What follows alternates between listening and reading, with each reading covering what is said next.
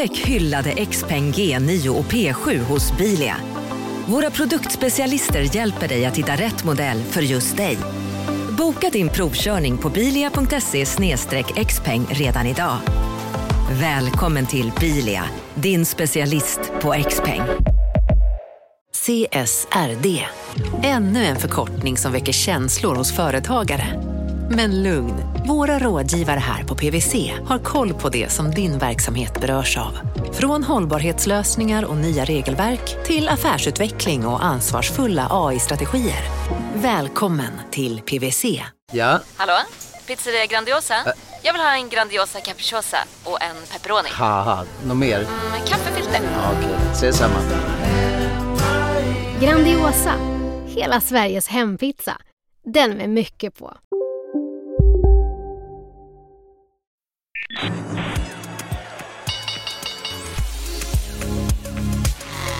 Det här är Affärsvärlden med Helene Rådstein. Hej och hjärtligt välkomna till podden Affärsvärlden där vi varje torsdag fördjupar oss i affärsvärldens journalistik. Jag heter Helene Rådstein och är redaktionschef på Affärsvärlden. Och nu sitter jag här med Göran Lind och du är chefredaktör för Affärsvärlden. Välkommen hit. Tack, roligt att vara här. Ja. Varje gång. Ja, varje är... gång. Mm. Ja. Du, vi ska alldeles strax lyssna på en intervju med Petter Hedborg som är medgrundare och vd av Modular Finance som förser börsbolag och medier med data som rör börsbolag, bland annat ägande. Och vi använder oss av en tjänst som heter Holdings ganska mycket här. Vi använder den eh, väldigt mycket, både att titta direkt på det aktuella ägandet i börsbolagen men också för andra tjänster. Till exempel vilka aktier är mest blankade just nu. Och senast så har vi använt Holdings när vi har eh, kartlagt börsbolagens valberedningar. Mm. Och när man ser då i valberedningar så ser vi att det är ganska få personer som sitter i extremt många bolag kan man säga en trend. Ja, eller en trend. Det är väl snarare så att det, så har det varit ganska länge och det, eh, saken är den att det inte har förändrats så mycket. Eh, de institutionella ägarna sitter ibland, där kan en och samma person sitta i upp till 15 olika valberedningar. Mm. Det har vi sett tidigare men saken är att det inte har förändrats så mycket. Det är många som vill att man ska ha fler oberoende ledamöter. Och det har också efterfrågats fler kvinnor i valberedningarna och på de här punkterna verkar egentligen ingenting ha hänt. Nej. Det finns en, finns en del som jobb, verkar jobba lite mer aktivt med det här, till exempel Handelsbanken där man har fått upp andelen kvinnor och att man också får in fler oberoende ledamöter i mm. valberedningarna. Mm. Sen så finns det ju en kvinna på fjärde plats som sitter i flest valberedningar. Det är Marianne Nilsson på Swedbank Robur. Och Swedbank Robur är också den institution som finns representerad i flest valberedningar överhuvudtaget kan man ju säga. Ja, det stämmer. Och sen, då kan man ju fråga sig, behöver man bry sig vem som sitter i valberedningen? Mm. det är ju ändå styrelsen som är, är det viktiga. Men det är ju så att utformningen i valberedningen kommer ju återspeglas i utformningen i styrelsen. I viss mån väljer man de personer som liknar en själv. Så är det väldigt eh, lite kvinnor till exempel i valberedningarna så kommer det också få återverkningar på hur styrelserna i börsbolagen ser ut. Ja, och det är det ju. Och det är det ju. Jag tror att eh, procenttalet är 12,6 procent av de noterade bolagen. Och eh, även om institutionerna då, eh, de, de skiljer sig åt i hur de har arbetat med detta kan man ju säga. Ja. ja. Men du, vi ska lyssna här nu på Petter Hedborg som är vd och medgrundare av Modular Finance. Intervjun med honom, den kommer nu.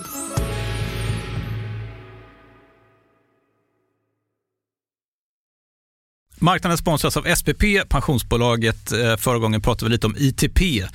Och som en kort repetition så, så var det ju 70-tal, arbetsmarknadens parter bestämde att alla tjänstemän ska ha en tjänstepension. Man kom överens om vilka villkor som ska gälla i den här pensionen och så kallade man den för ITP.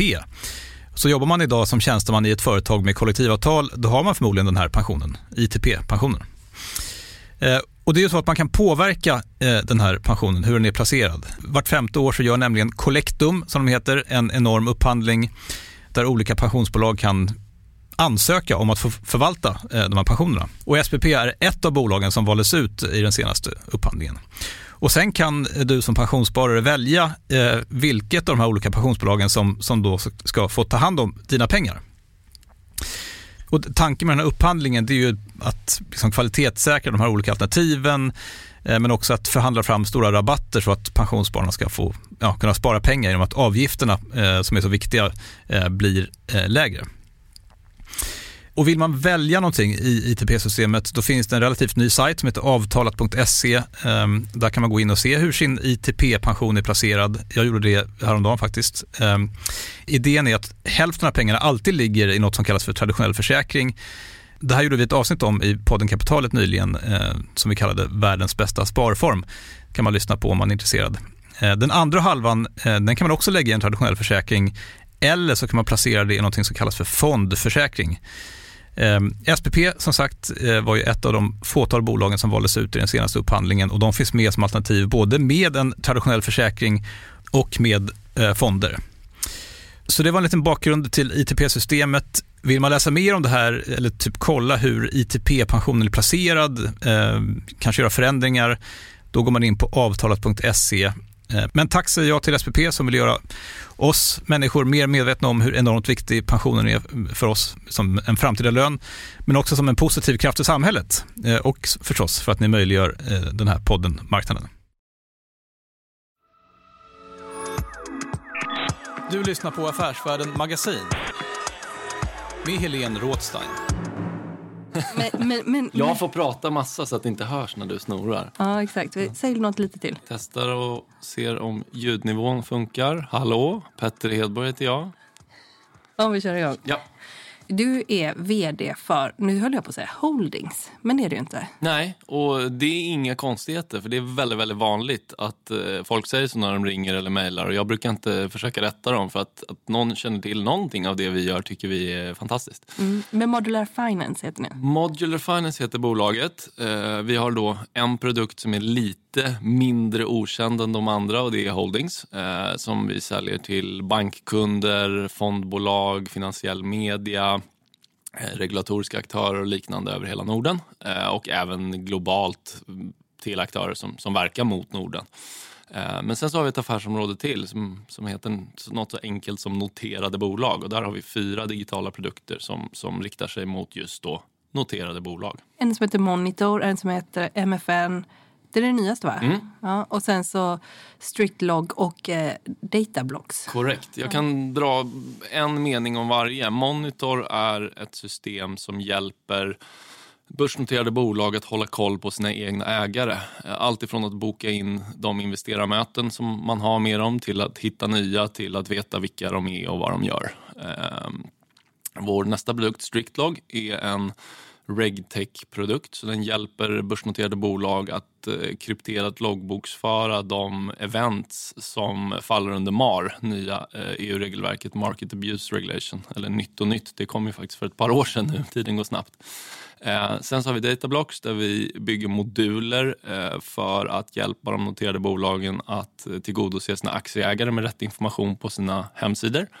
Och sen till sist MFN som är ett helt nytt grepp på det här med att skicka ut finansiella nyheter. Och den har faktiskt också blivit lite mer känd mot eh, privatinvesterarmarknaden eftersom vi har byggt en liten marknadsföringskanal för den produkten också som då heter mfm.se där vi publicerar och visar alla pressmeddelanden för alla noterade bolag i hela Norden på en och samma plattform. Där finns ju också flertal konkurrenter. Vad heter de? Sishan? Sishan eh, är de stora eh, på, på den här marknaden i Norden. varit jätteduktiga under massa år, tagit en dominerande position.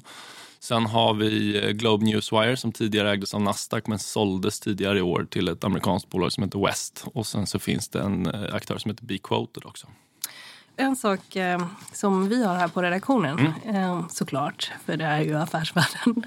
Vi har Sven-Ivan Sundqvists bok Ägarna och makten. Ja. Och här har vi ett exemplar, vi har hur många som helst, mm. och ett exemplar från 1989. Men det var lite så som ni började va?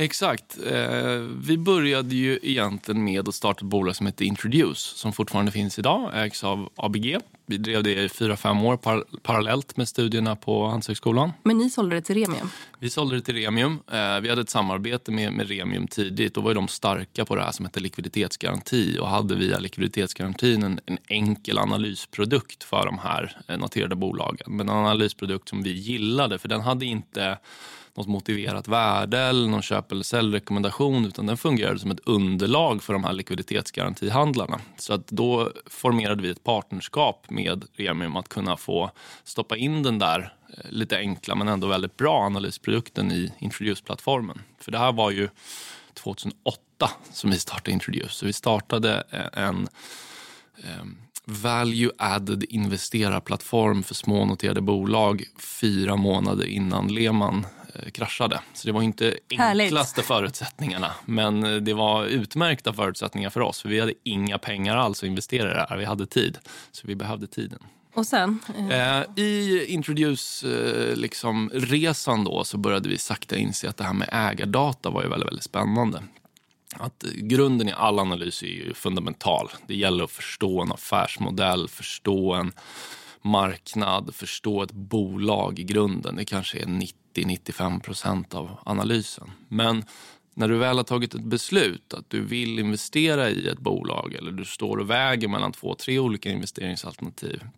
Då tyckte vi att hela ägar och flödesanalysen var totalt underutvecklad. Så vi hade lite ägardata faktiskt från SIS Ägarservice i Introduce. Eh, så den dagen vi sålde eh, Introduce så började vi fundera på att det där borde man kunna göra någonting mer kring och göra det inte till en produkt som hade ett journalistiskt grundtänk, vilket är fantastiskt i sig, att fokusera på ägarna och makten. Men vi var ju aktienördar, vi hade ett transaktionsperspektiv och, och ville försöka bygga en produkt som hjälpte både buy och sell side att få en bättre transparens kring vad som hände i varje bolag och varje aktie för, för på så sätt få en mer effektiv prisbildning egentligen. Vad det gäller då liksom sedan ni startade, för du måste ju ha blivit en expert nästan på ägarfrågor. Jag har tittat hur? på mycket ägardata och ja. ägarfrågor, ja det stämmer.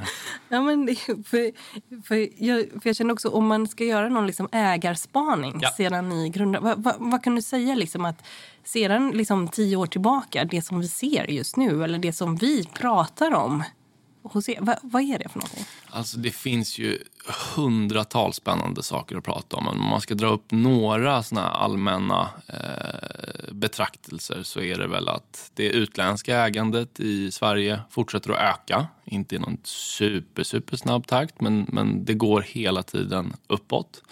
Eh, det kan man analysera på massa olika sätt. Om det är ett bolag med en hög andel utländskt ägande så kommer allt annat lika bli lite mer konjunkturkänsligt. Det låter ju konstigt för konjunkturkänslighet är ju egentligen fundamentalt kopplad. Men det har att göra med att då är det här mindre innehav i en stor global korg av, av aktier. Om det börjar skaka på marknaden så brukar man slänga ut de minsta svansarna först och då kan, kan det påverka ett, ett land som Sverige och, och, och även andra nordiska länder.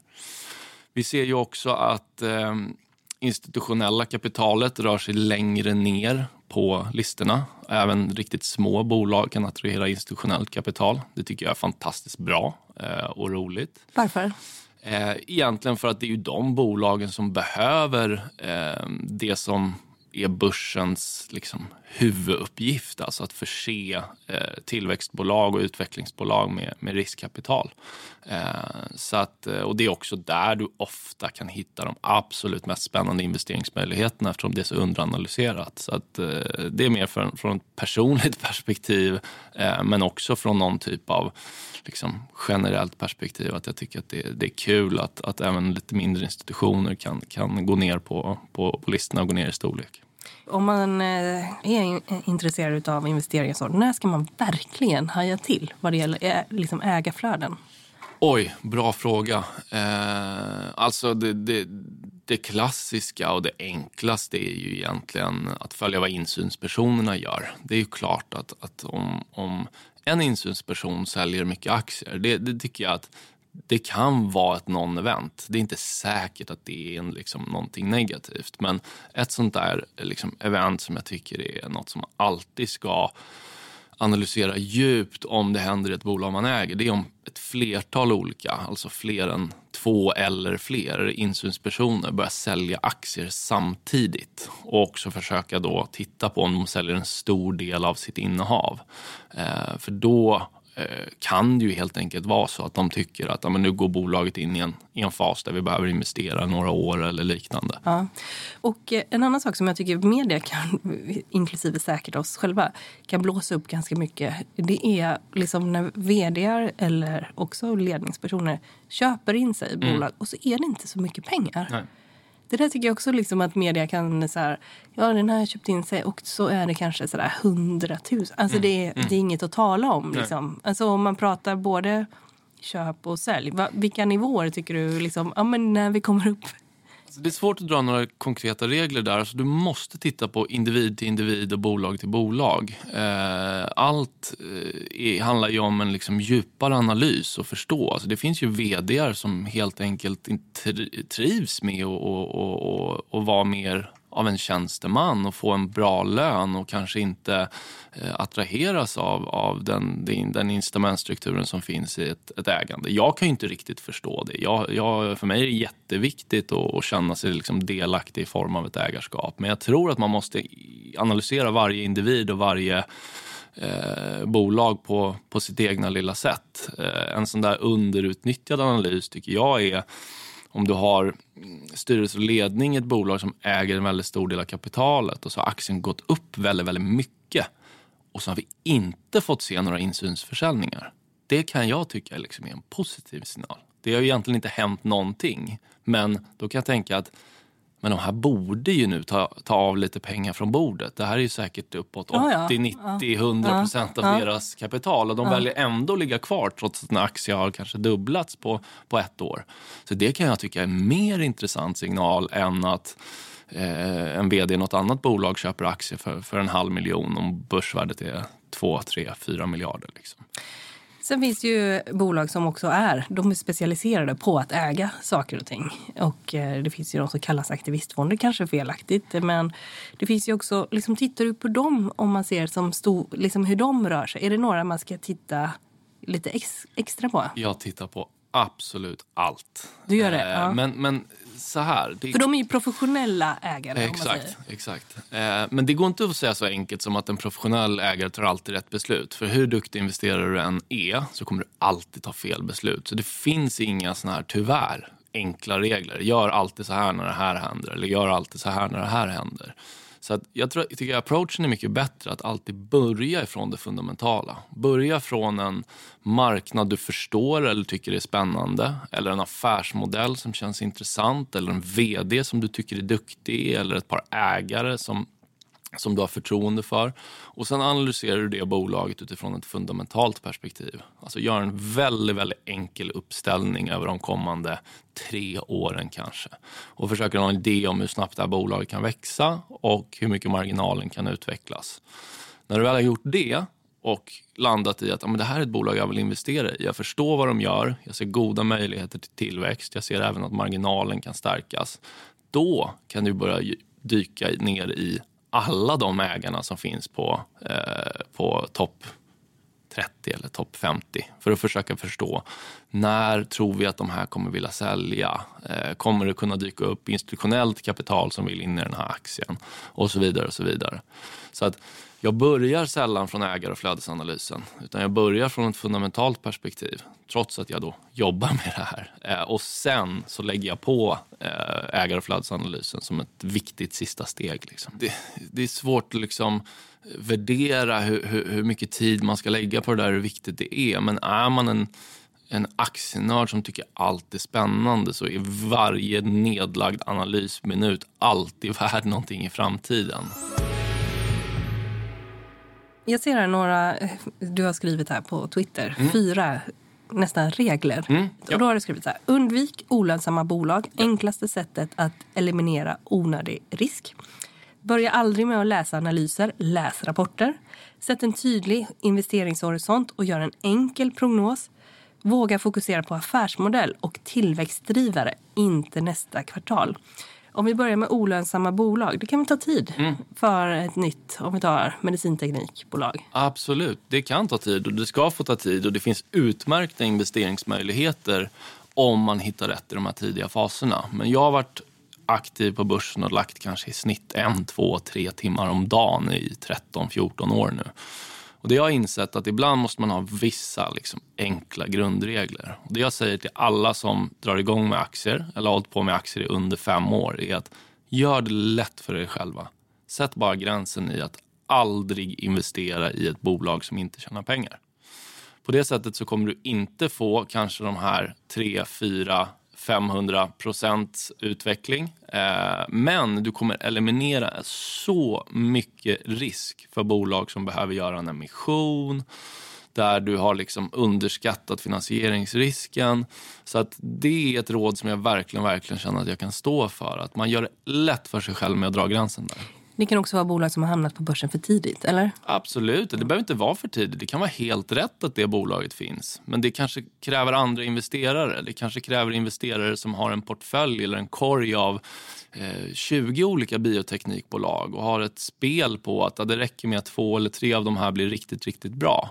Men så agerar tyvärr väldigt få privatinvesterare utan de ser bara på reward och tittar för lite på risk och så äger de tre bolag som alla är eh, för mycket av lottkaraktär. Man ska inte satsa pengar på börsen, man ska investera pengar på börsen. Ja. Och sen så det här att man aldrig ska börja läsa analyser utan rapporter. Alltså det finns en massa duktiga analytiker så jag förstår att det finns eh, analytiker där ute som blir arga på mig som är duktiga på att skriva pedagogiskt och så vidare. Men det jag har sett när jag har pratat med liksom hundratals eh, duktiga investerare under åren är att de som lyckas över tid, det är de som genererar egna idéer. Inte de som är duktiga på att förstå vilka andras idéer är bra. Utan du måste eh, våga tro på att du kan ha en edge i marknaden. Och det kan man i nordiska småbolag. Det är så pass få som tittar på dem att du kan se något som nästan ingen annan ser. Och då handlar det om att förstå och läsa bolagets egen kommunikation och inte något som någon annan har tolkat. För det är så lätt att du blir biased och får samma eh, perspektiv och samma vinkel som, som vederbörande analytiker. Eller ofta har de såklart rätt, men jag tycker att det är mycket bättre att börja lära sig och förstå och läsa kvartalsrapporter och pressmeddelanden. Och detta då med en tydlig investeringshorisont. Eh, precis, det är också jätteviktigt. För att när eh, bekanta och familj frågar mig hur ska jag investera mina pengar så, så vill jag egentligen ogärna svara på det. För jag säger men det är mycket bättre att du lär dig det här själv. Men det, det får man ju bara en suck och stön när man svarar. Så jag försöker vara lite pragmatisk. Men då brukar jag alltid börja fråga, okej, okay, på vilken horisont vill du investera då? När, Helene, behöver du de här pengarna? Är det om ett år för att du ska köpa en ny lägenhet eller ett hus? Eller är det om tre år? Eller är det här pengar som du ska investera för, för en pension? Och det kommer bli väldigt olika svar på vilka bolag man ska leta efter beroende på vilken horisont man har. Så för mig är det så hårt att i varje case jag tar mig an så har jag en väldigt, väldigt tydlig idé om det här är på 6 till 12 månader eller 12 till 18 månader eller 24 till 36 månader. För då kommer jag ha olika perspektiv och olika många milestones jag vill att bolaget ska uppfylla. Sen kan ju det där ändras över tid, men du tycker att du ska ha en tydlig grundidé egentligen i varje innehav innan du bestämmer dig för att investera.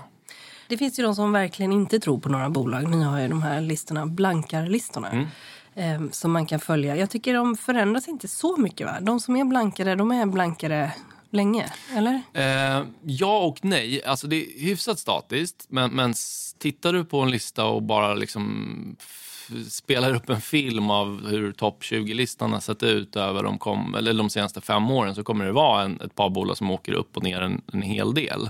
Eh, men, men visst, det, det, är ju som i investeringar att de flesta eh, blankare då, som, som har samma perspektiv som en investerare, att de vill tjäna pengar på ett perspektiv de har i marknaden, bara att de tror på nedgång istället för uppgång, eh, vill ju få chans att det caset ska spela ur sig. Och det är ju inget som sker på en månad eller tre månader, utan det behövs ju ofta lite tid. Ja, just det. Och då kanske jag tänker att det är samma som det var för ett år sedan, men jag kanske inte tänker då fyra år sedan. Exakt. Nej. Kan du den som är högst upp? Fingerprint är på topp igen nu. Intrum. Intrum har varit där uppe ett tag. Ja. Och JM? Ja. Fingerprint, Intrum, JM, Mycronic, NCC, Billerud Korsnäs, H&M, SCA, Saab, ICA, Tieto, Dustin. Vad tänker du? När, hur ska man liksom tolka de här blankarna? Det är också många ut, utländska fonder Mm. som går in och blankar. Så sitter väl i Storbritannien. Så här, vad, liksom... Så här, generellt sett så ska du tolka det väldigt neutralt. Alltså, det här är inga konstigheter. Jag tycker att det är viktigt att det går att eh, blanka en aktie.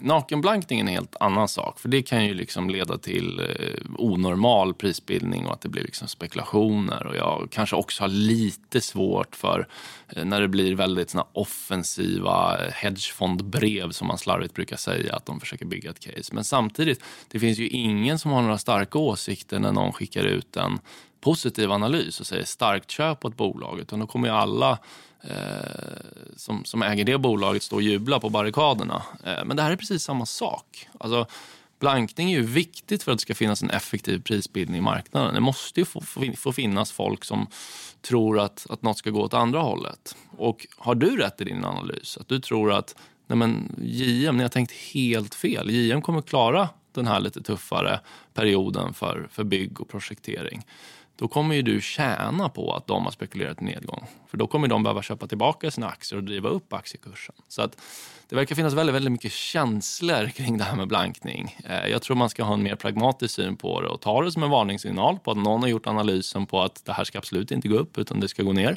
Och sen se det som en möjlighet i de fallen som du har gjort en markant annan analys än vad, vad de har trott på. Och sen ska man väl också säga med blankarna, alltså jag tror de här riktigt stora skandalerna som har varit, då har väl också börjat med blankare va? Det finns säkert jättemånga case där, där en aktie har gått riktigt, riktigt dåligt utan att det har varit någon på, på kortsidan som, Ja. som har eh, noterat det. Men absolut, det har funnits många fall. Eh, Fingerprint är väl ett av de fallen där, där blankarna började lite för tidigt. Men, men eh, när det var som, som, som högst blankad så, så blev det också en tuffare period för, för bolaget med, med andra marknadsförutsättningar. Så att jag tror att man måste nog bli lite bättre och se på blankning på precis samma sätt som man ser på, på ett, ett long case, alltså ett, ett Och man, menar, vilka menar du då? Allt ifrån eh, media till privatinvesterare till marknaden i, i, i stort. Eh, jag förstår att det finns ett sensationsvärde och att det, det, är liksom, det är mer spännande att skriva om någon som har spekulerat i nedgång. För det ska man ju komma ihåg. Det är mycket större risk att spekulera i nedgång. Det är alltid obegränsad nedsida. En aktie kan ju gå till himmelen och då har du inte bara 100% nedsida som du har om du har köpt någonting utan du har ju obegränsad nedsida.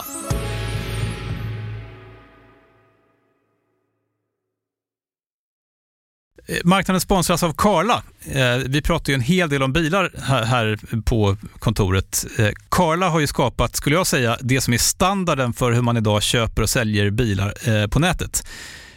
Kort bakgrund bara. Karla säljer och leasar begagnade elbilar och laddhybrider på karla.se. Alltså en helt digital upplevelse. Och man har gjort det här med ett nästan maniskt fokus på vad en bilköpare faktiskt behöver.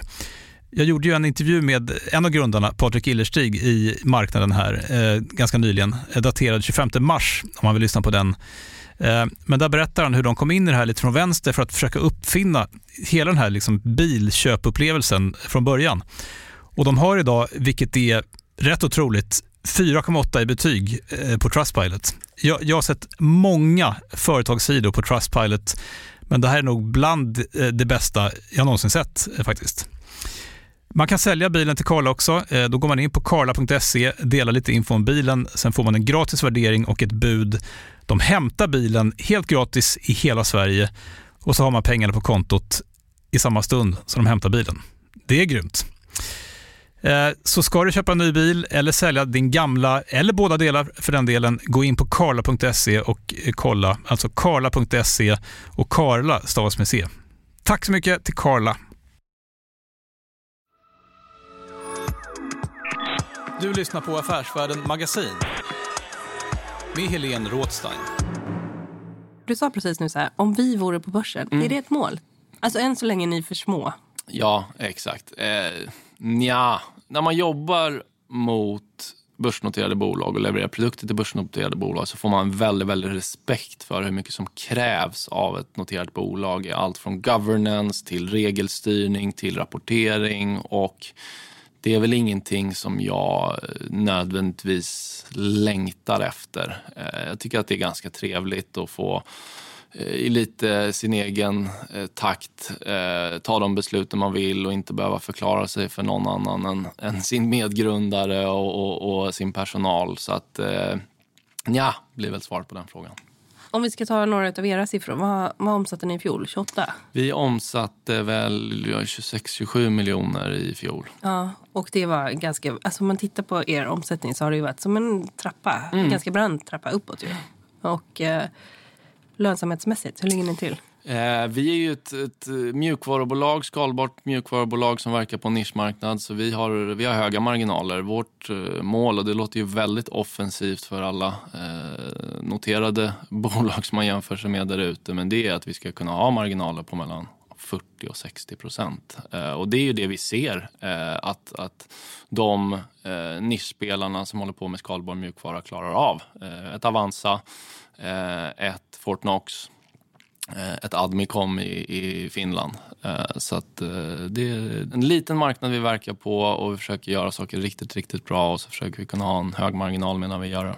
Mm. när du blickar framåt och du har följt aktiemarknaden så pass länge, vilka branscher, in, inklusive mm. liksom er bransch mm. får man väl säga, mm. tycker du att det här är verkligen, liksom, om vi tar 2020-talet, ja. vad tror du?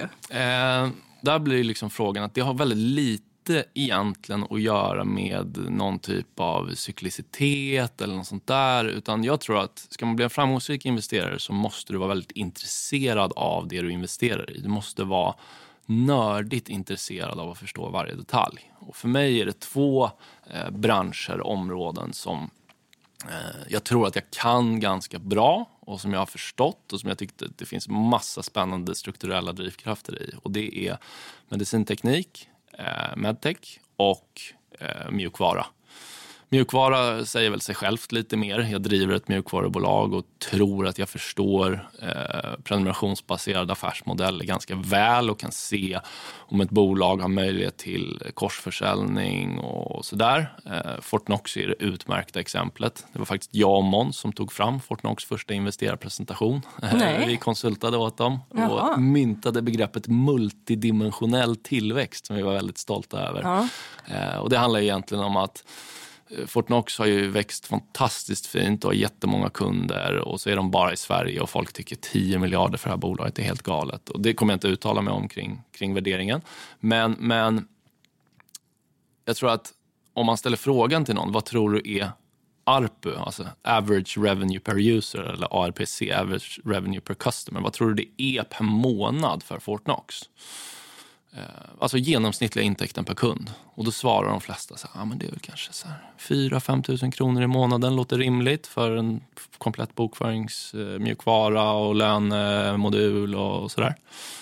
Och svaret på den frågan är så här 140 eller någonting. Så att eh, det är ett bolag, alltså 140 kronor per månad är snittintäkten. Så att det är ett sånt här bolag som kommer kunna fortsätta växa med, med fler moduler och att addera mer till kunderna. Så det är spännande mjukvara, försöka se vinklar som, som andra inte ser.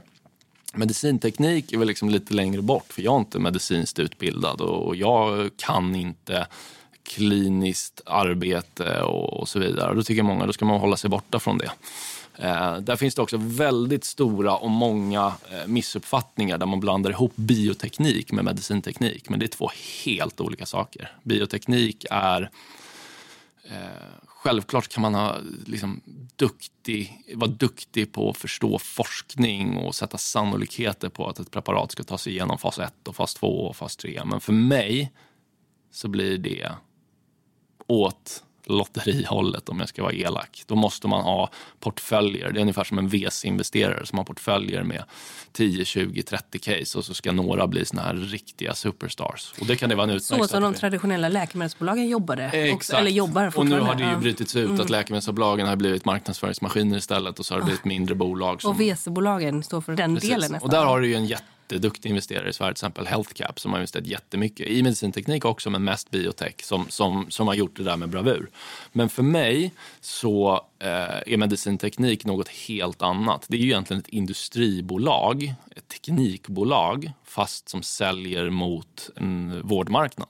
Om vi tar Cellavision då som exempel. Då, Det är alltså- blodanalys. Precis, de gör digital mikroskopering.